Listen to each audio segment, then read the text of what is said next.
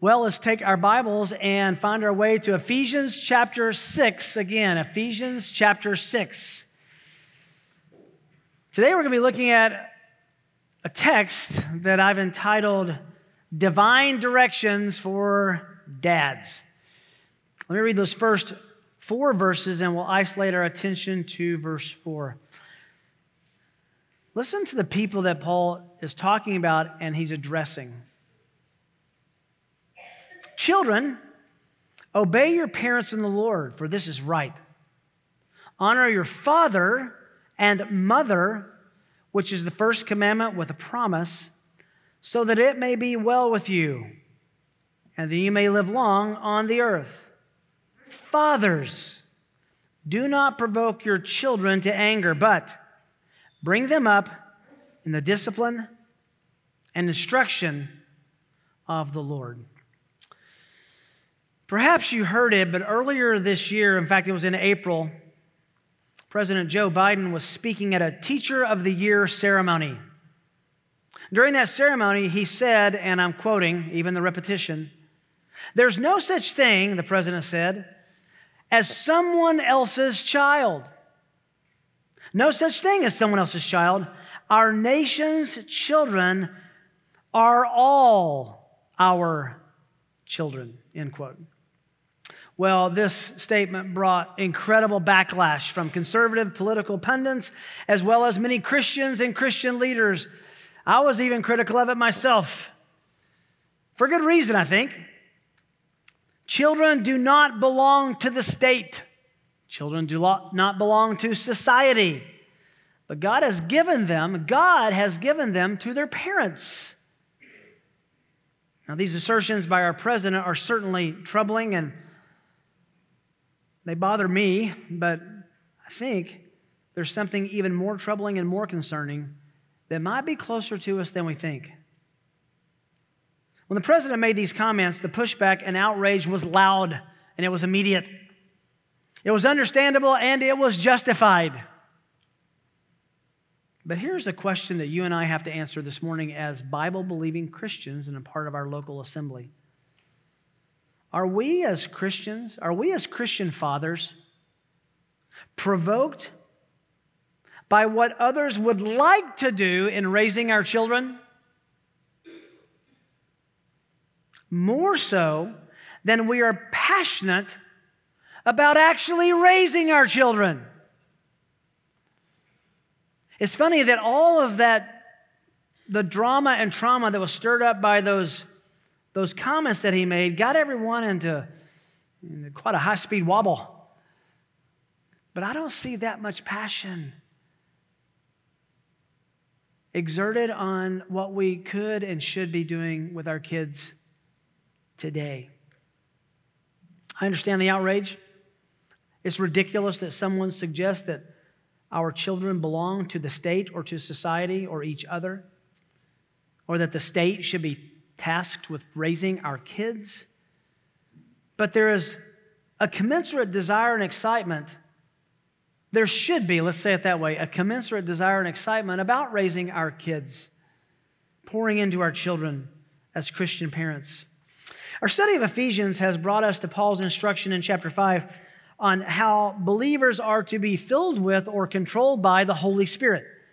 Uh, Paul has said, you're, you're, A spirit abiding, the spirit abiding with a believer ought to have influence and control, and significant change and influence should be seen in the life of a believer who's walking with God through his Spirit.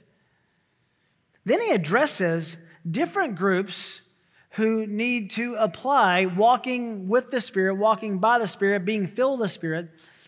He starts out speaking to wives. He says, wives, here's how you can be a Spirit abide, uh, abide with the Spirit of God as He abides with you in walking in obedience as a submissive, godly, faithful wife.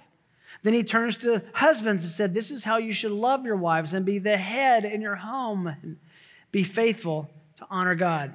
Then, as we saw last week, he turns to children and says, children, obey your parents in the Lord because this is right. Honor your father and mother. Interesting, now he turns to dads.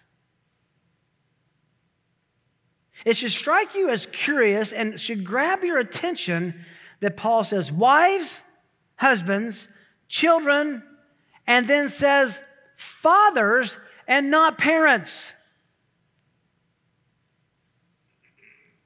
It's curious to me. I look, I don't know, a dozen or fifteen commentaries this week that were trying to make the point, well, Paul really didn't mean to address the fathers. He really meant parents. I find that a bit challenging because notice that Paul used the term mother and father in verse two. He has the language to talk about moms and dads. He just did it. He has the language to talk to children. Children, obey your parents. There's the word parents, both of them, in the Lord, for this is right. So he has talked about parents, and then he talks about mom and dad, mother and father in verse two. Then he comes to verse four and says, fathers. Why would Paul shift from mom and dad in verse two to fathers in verse four? Well, good question. Let's think about this for a minute. If Paul, under the inspiration of the Holy Spirit, only uses the term father in verse four, we should take what he's saying at face value. If he wanted to say fathers and mothers, he could have. He just said it in verse two. If he wanted to say parents, he could have. He used the word parents in verse one, not in verse four. He puts his bony apostolic finger on the sternum of dads, of fathers. I believe the place we need to understand, begin to understand the father's place in the home is back with the word head that he used in chapter five, verse twenty-three, was it? Husband is the head of the wife. He doesn't mean, I think, the husband is the head of the wife and the wife is the head of the kids and the big brother is the head of the little brother. No. I think he meant the husband is the leader in the home, expected to be the leader of the home. God doesn't make him leader. He doesn't say become head or become leader. He says the husband is the head. We're told that he's the head of the wife. It would make sense then to understand that husbands are also the leaders in the home, meaning also with children. That does not mean that the mother does not have prevailing and exceptional authority and influence in the home. Children, obey your mother and father, your mom and your dad, father and mother. And we'll say in our next study uh, a lot about moms. We're going to take a little aside next time and look at parenting in general. But this is talking to dads. How do we know that? Because he says, fathers. That's why. The instruction to children to obey their parents in verses one to three assumes the reality of parental authority, but it's interesting that in verse four, he doesn't call both parents. He calls the fathers. Now, what Paul is saying, let me give you a head start. What Paul is saying to the dads, every principle that we'll outline today applies to mothers. So moms, you're not off the hook, but the example that we should be following for this parenting ought to be dad. So we're going to take Paul and Paul's instruction as it comes, instruction to dads. So the hence the title, directions, divine directions for dads. However, again, these principles, ladies, please mark them, please understand them, because they can be applied by moms as well. But the final authority lies in the lap of the head of the home, which is dad. Now, I uh, I'm not I'm not a super creative guy. Uh, in fact, I could be called anti-creative. Uh, in fact, I share a wall with one of the most creative guys I know, which is Aaron, and um, he actually uh, he actually smiled when he heard what I did this week in my attempts to be creative. There are two imperatives, two commands that Paul gives in verse four. So, how many are there? Two, and this is kind of a to-do list. So, are you ready for this? Two do's. For dads. T W O, two do's for dads. Let's close in prayer.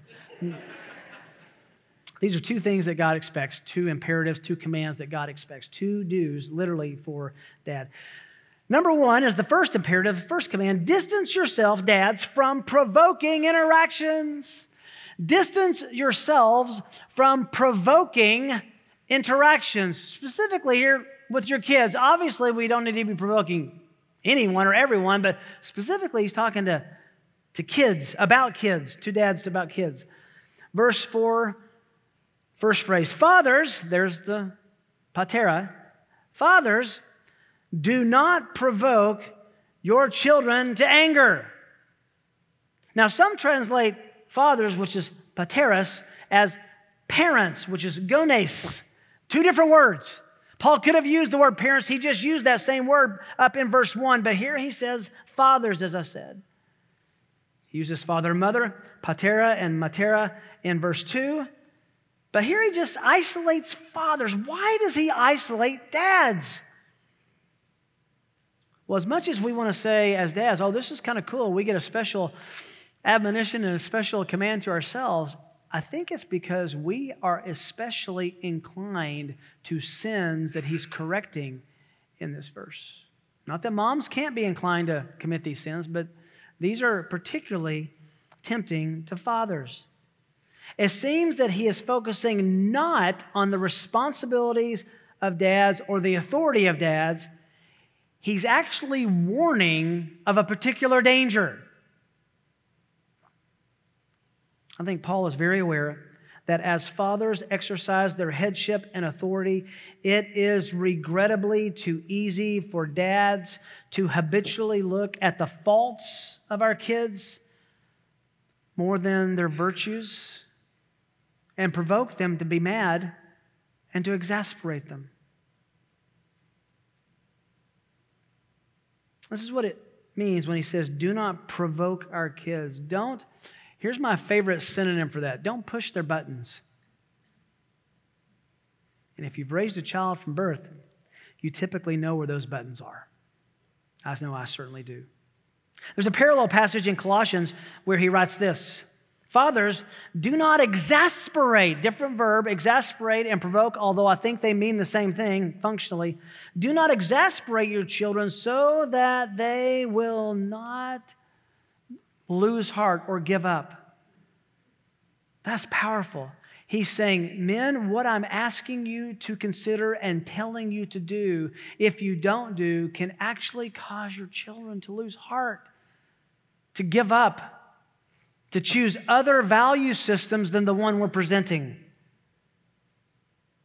So when you put these two words together from Ephesians and Colossians, provoke and exasperate, it means that a father is not to frustrate intensely, to make our kids feel futile, to provoke them to anger, literally push their buttons.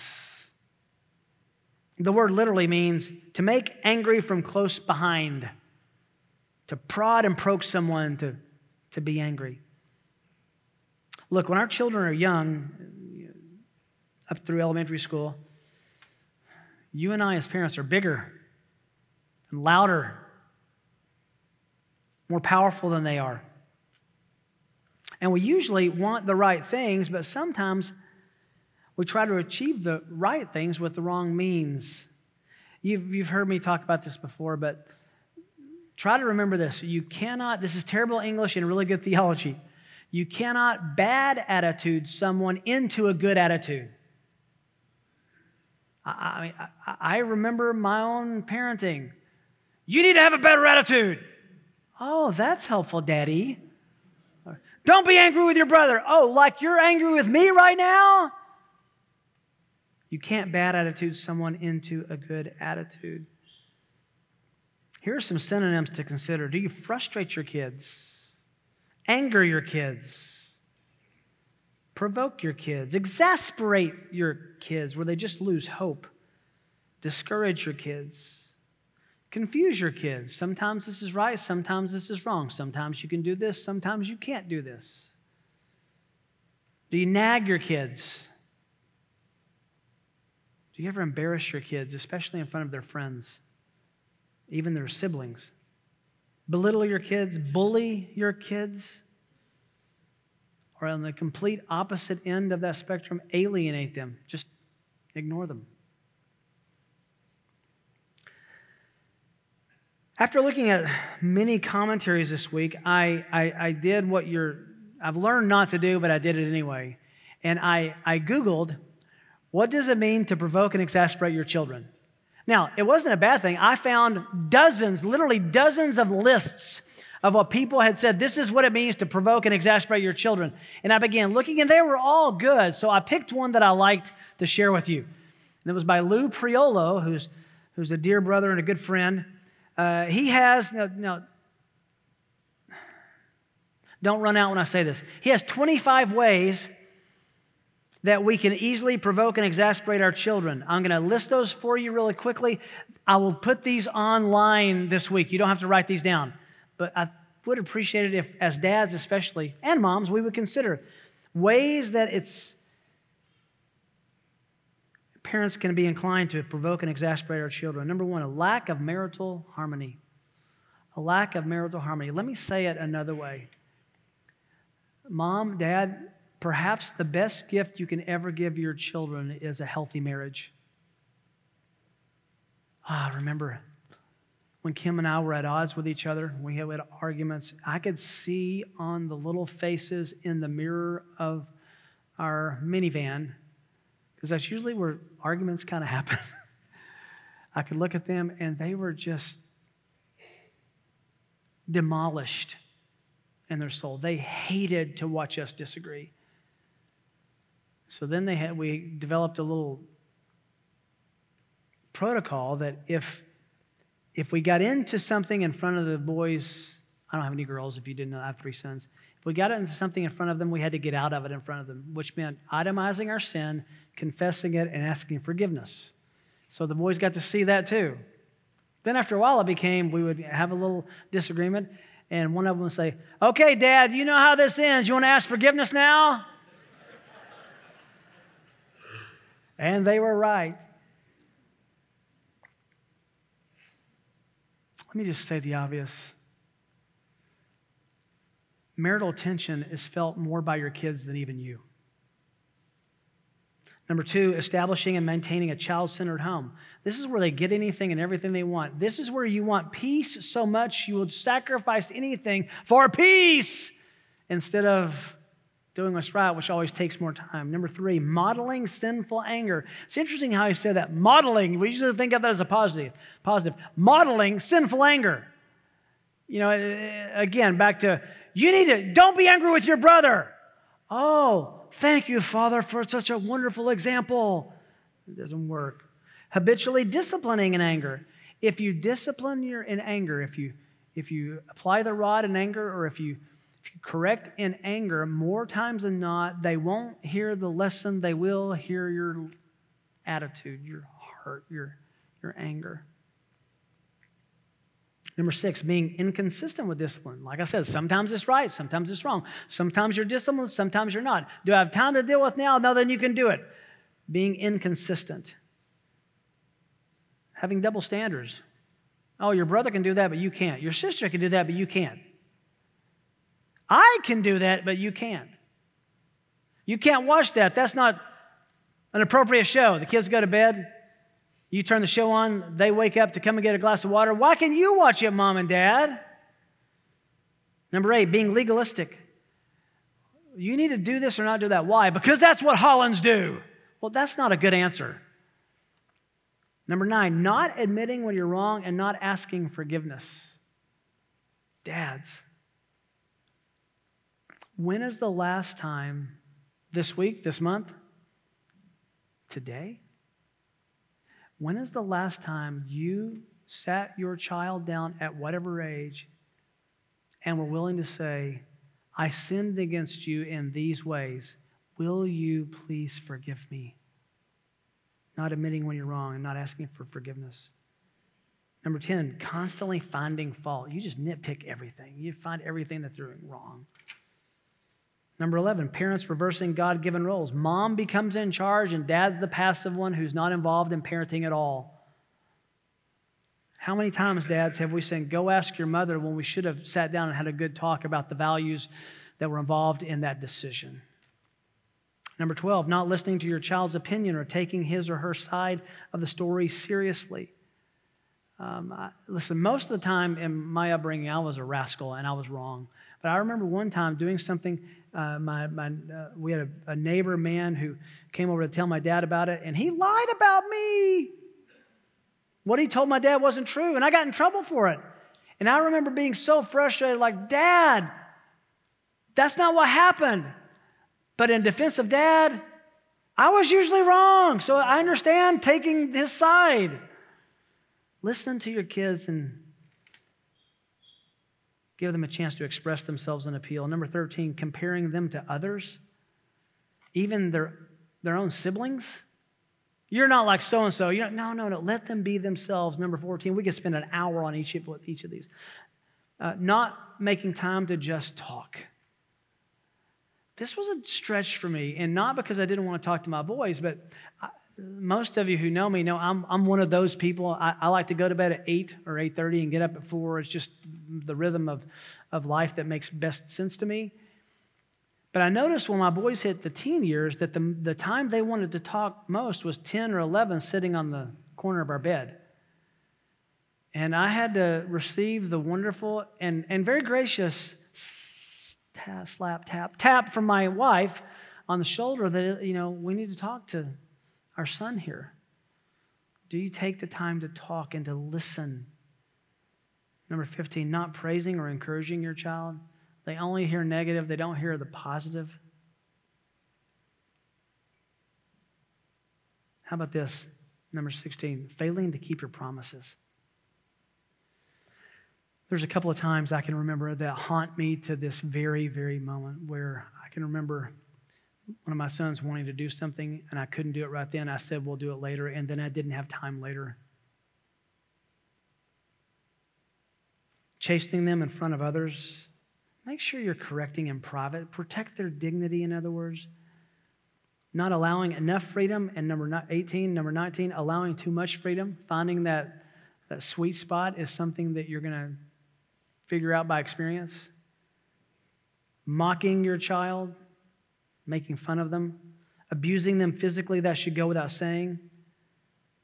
Ridiculing or name-calling your child. You're stupid, that's stupid. Unrealistic expectations. You know, we I've talked about this with my sons, so this is not anything that, that they would they, they would smile and laugh at this. I, I my God, my idol in high school and college was sports. I did five sports a year uh, from the time I was in the seventh grade on. Loved sports, wanted to compete. I mean, I, my my mom tells this crazy story that when when I was in elementary school. We lived on a corner, and I would stand in one corner of the yard, and when cars would turn to, to go down my street, I would race them to the end of my fence. It was, it was a sick, sick problem I had. But I just loved competition. And then I had three sons, and God didn't give me an athlete. He gave me musicians. He gave me pastors. He, I mean, it, amazing things. But I, I remember saying, no, you will play football, and you'll be good like football players were, are. Unrealistic expectations, practicing favoritism, and then his last one is child training with worldly methodologies inconsistent with God's word. Now, this can also be done, obviously, by moms, but dads, I think we can provoke and exasperate our children with these or many other applications. Paul's very aware of the unique temptations fathers face to land too hard because we are the head, or to not land at all because we're negligent, and we're, we're just simply told, don't provoke them. That's the negative side. There's the positive, though, this. First two do for dad, distance yourself from provo- provoking interactions. Number two is in the last part of the verse, devote yourself to parental shepherding. Look at yourself as the family's pastor, as the shepherd of the, of the home. But you can translate that instead, instead of being provocative and exasperating, but instead bring them up, raise them in the discipline and instruction of the Lord. Bring them up. Ektrepho. It means nourish. You've seen this word before, and it was about you. especially husbands. Look back at verse, uh, uh, where is it? Uh, twenty-nine in chapter five. No one ever hated his own flesh. Here's the verb, but there's the word. Nourishes, that's the word. Nourishes and cherishes it just as Christ also does the church. So to nourish means to promote health and strength, to educate, to take care of, to treat your kids as if your values for your own self were theirs. You have them for them. Now there's a context here. Notice, notice he says, let's kind of work backwards in the text. Discipline and instruction of the Lord. The context is of the Lord. This means that we recognize that our kids are to be raised with God as the center point. They're a gift. Psalm one twenty-seven verse three, behold, children are a gift of the Lord. The fruit of the womb is a reward. In other words, these are his kids. I just have a few decades to babysit them for him. They're his. He gave them to us for good carekeeping. Children, remember, if you look back at verse one, are to obey. There's the phrase, same phrase, in the Lord, for this is right. Parents are to train then and instruct in the Lord, especially fathers, which simply means God is the center point for all of our parenting. He's the means, the reason.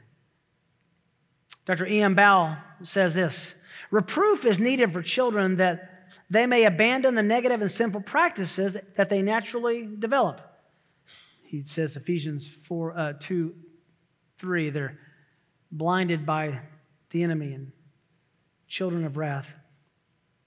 And that they adopt and wisely discern how to live holy lives that please their heavenly Father. Proverbs thirteen, twenty-four says, whoever spares the rod hates his son, but he who loves him is diligent to discipline him.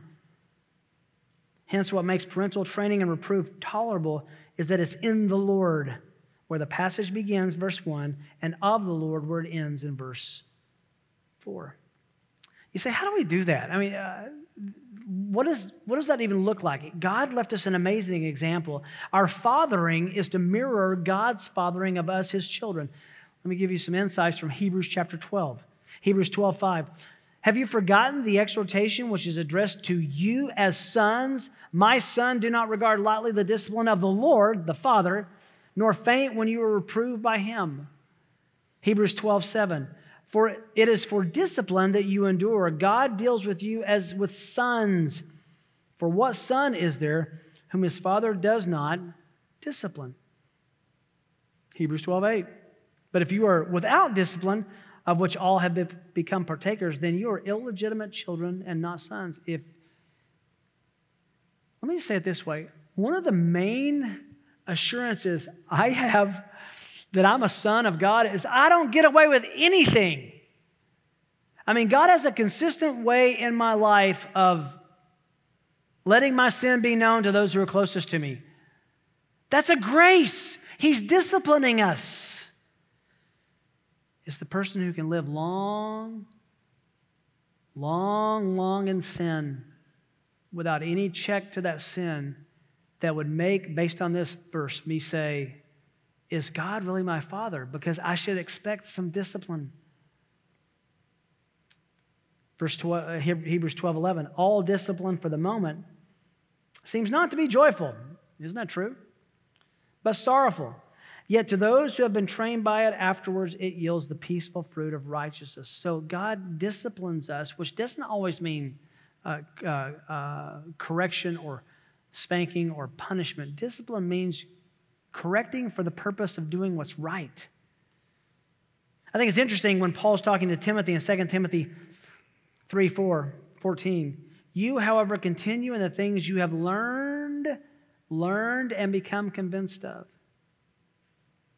What's interesting is he goes on to say, from childhood, you've known the sacred writings, which are able to give you wisdom that leads to salvation through faith, which is in Christ. I mean, this, this means this instruction, discipline and instruction of the Lord. Now we're in the second word, instruction. That means we're taught by, we are to be taught rather by our parents first and foremost. There's some formal elements to this. Deliberate, intentional reading of the Bible, specifically Dads, do you teach your kids the nature of God, the nature of His ways, the sufficiency of His word? Men, we should be teachers who convince our children that God and His ways are best, that they're worth it, the worth the pursuit and the sacrifice to understand. The curriculum for Timothy was the sacred writings. That was the Old Testament. And please note that they gave him the wisdom that leads to salvation. Dads, how, how can I possibly emphasize this enough? The primary top shelf aim of every dad is the sal- Christian dad is the salvation of his children. We are to be their foremost and first evangelists. That means we teach God's word to our kids. We talk about God's word with our kids. It means that you are becoming more and more proficient with your Bible, Dad. And ultimately, the question at hand is whether our kids know the way to heaven, because Dad showed them the way. Knowing from whom you've learned them, back in that passage, the authentic modeling. I think this means that I, I'm going to choose this word really carefully. We are to be reasonable examples of what we believe and teach. Reasonable examples means we won't be perfect examples. It means we're examples of what to do and what to believe when, as much as we can be, and when we blow it, we ask forgiveness of our kids for it. Now, the anchor passage for this, we're going to come back to this in our next study, but the anchor passage for this is in Deuteronomy six. The formal and informal elements of these parental responsibilities, especially of the father, are spelled out so clearly. Listen, remember, Mo. The, the, the people are in Moab looking across the Jordan. They're about to go in. The older generation has just died off. This new generation is coming on. Deutero, second, nomos, law, Deuteronomy, the second law-giving Paul, uh, excuse me, Moses gives them from the, the plains, the desert of Moab, and then he goes up on the mountain and dies because he can't go over either. This is what he says, Deuteronomy six. Now this is the commandment, the statutes and the judgments which the Lord your God has commanded me to teach you, that you might do them in the land where you're going over to possess it, so that you and your son and your grandson might fear the Lord your God, to keep all his statutes and his commandments which I've, command, I've commanded you all the days of your life, and that your days will be prolonged. Oh, Israel, you should listen and be careful to do it, that it may be well with you and you may multiply greatly, just as the Lord, the God of your fathers, has promised you, in a land flowing with milk and honey. The theology here is dense and rich. Here's who God is. Here's what He's done. That's a great curriculum. Hear, O Israel, the Lord is our God. The Lord is one. You shall love the Lord your God with all your heart, with all your soul, with all your might. These words which I am commanding you today shall be on your heart. Sounds good till now. Listen to verse seven. You shall teach, everything I just said, you shall teach them diligently to your sons. Shall talk of them when you sit in your house, when you walk by the way, when you lie down, and when you rise up. Formal and informal, as we've said over and over, life, all of life is a classroom for theology, for God. And you are always a teacher, mom and dad, but here the accent is dad. So that, as we noticed last week, down later in that chapter in verse twenty, when your sons in time come to you and ask, what do the testimonies and the statutes and the judgments mean which the Lord our God has commanded you? Eventually, your kids ought to ask, why do we live this way? Why do we talk this way? Why do we act this way? Why do we do certain things and don't do certain things? Why are we com- are, are obeying the Bible? Why do we read the Bible? Why? It's a great question, but they will never ask that question unless they're taught about these statutes that should raise questions as to why do that? Why go against all of my feelings and desires to do what God says? Why should I do that? And Dad, you better have an answer.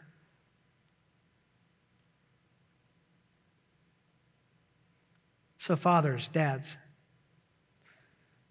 I think Paul would say, what actions and attitudes do you express to your children that provoke their anger and exasperate their hearts, that rob their hope, that frustrate them, that move them to motivate, to be motivated to disobey? Dads, do you know your kids? Have you seen how your attitude toward them affects them? Do you know how to make your son or your daughter? Do you know how they feel about the way you feel about them? Are you shepherding them, caring for them, teaching them, nurturing them, opening your Bible with them? Okay. So, I hear this passage, I hear these words, and I feel like I want to crawl under a rock. I feel like I wish I could go back to that day that Kim brought our first son home from the hospital. I was such a knucklehead. I wanted to video it. So she had just got out of the hospital, and she's carrying the bag and Luke, and, and I'm filming. Such a helper. And it was icy. But I wish I could go back and do ten thousand things differently. Things I said to each of my boys I wish I could unsay. Things I wish I would have said that I wish I would have said. And if you're like me and you have any kind of sensitive conscience, you hear this and you say, oh, for a mulligan in life. But there is grace that is greater than how much of our sin? All our sin. If you feel like I do, that there's a lot of things you wish you could have done differently, how about sitting down with your kids, whatever age, even adults, and asking forgiveness? It's never too late to start being a more faithful parent. But no one is all one thing. I think sensitive consciences will look back and say, see, all that we did wrong. Godly men, at whatever level, don't do everything wrong. Now, in our next study, we're going to look at some principles for parenting for both mom and dad. But this is Paul isolating us. I don't want to embarrass him. I'll get in trouble probably for saying this. But this week, we, we have a great relationship on staff. We look back at the last week and in the week that's coming on, and, and the guys helped me in thinking about what I should be uh, um, considering in the sermons, and we look back at how we could improve last week, and it's a wonderful time that I share with these brothers. But we were in the car, and Aaron was telling me that he had asked his, was going to ask his kids to listen to the sermon today so that they could give him feedback on whether or not or how he was provoking and exasperating them. You want a good lunch conversation?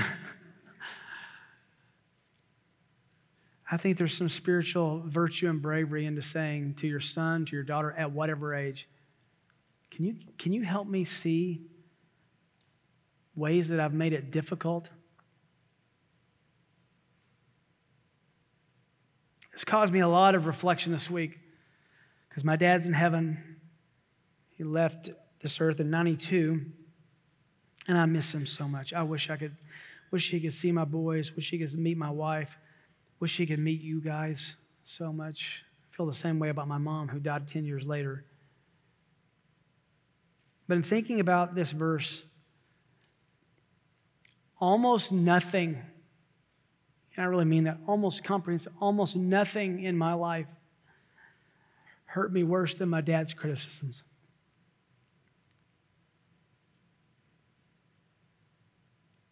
I can still remember them in this moment, but the other side, not almost nothing, nothing, nothing thrilled my heart more than his encouragement. nothing. Dads, the opportunity for spiritual influence is incredible. Let's work hard at leveraging that for God's glory and the good of our kids, so that we won't provoke our children to anger, but we'll bring them up in the discipline and instruction of the Lord. We pray.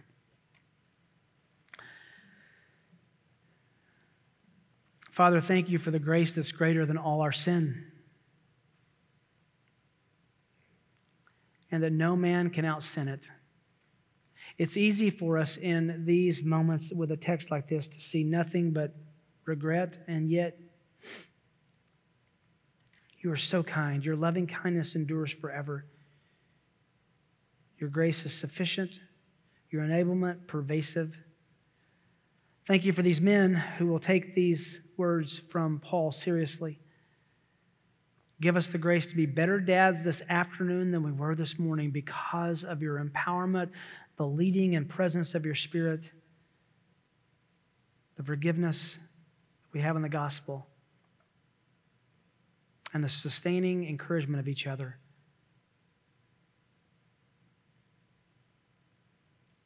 Thank you for our kids. For those dads who look back and see, even maybe before they were a believer, great times of regret, Lord, give them comfort and grace that you're bigger. Your providence is way bigger than our influence. And I pray especially for younger dads who, on the other spectrum, would see that their influence is real and can be leveraged for your glory and for their relationships. Thank you for tapping us as fathers, because you are our Father and we want to be like you. In Jesus' name, amen.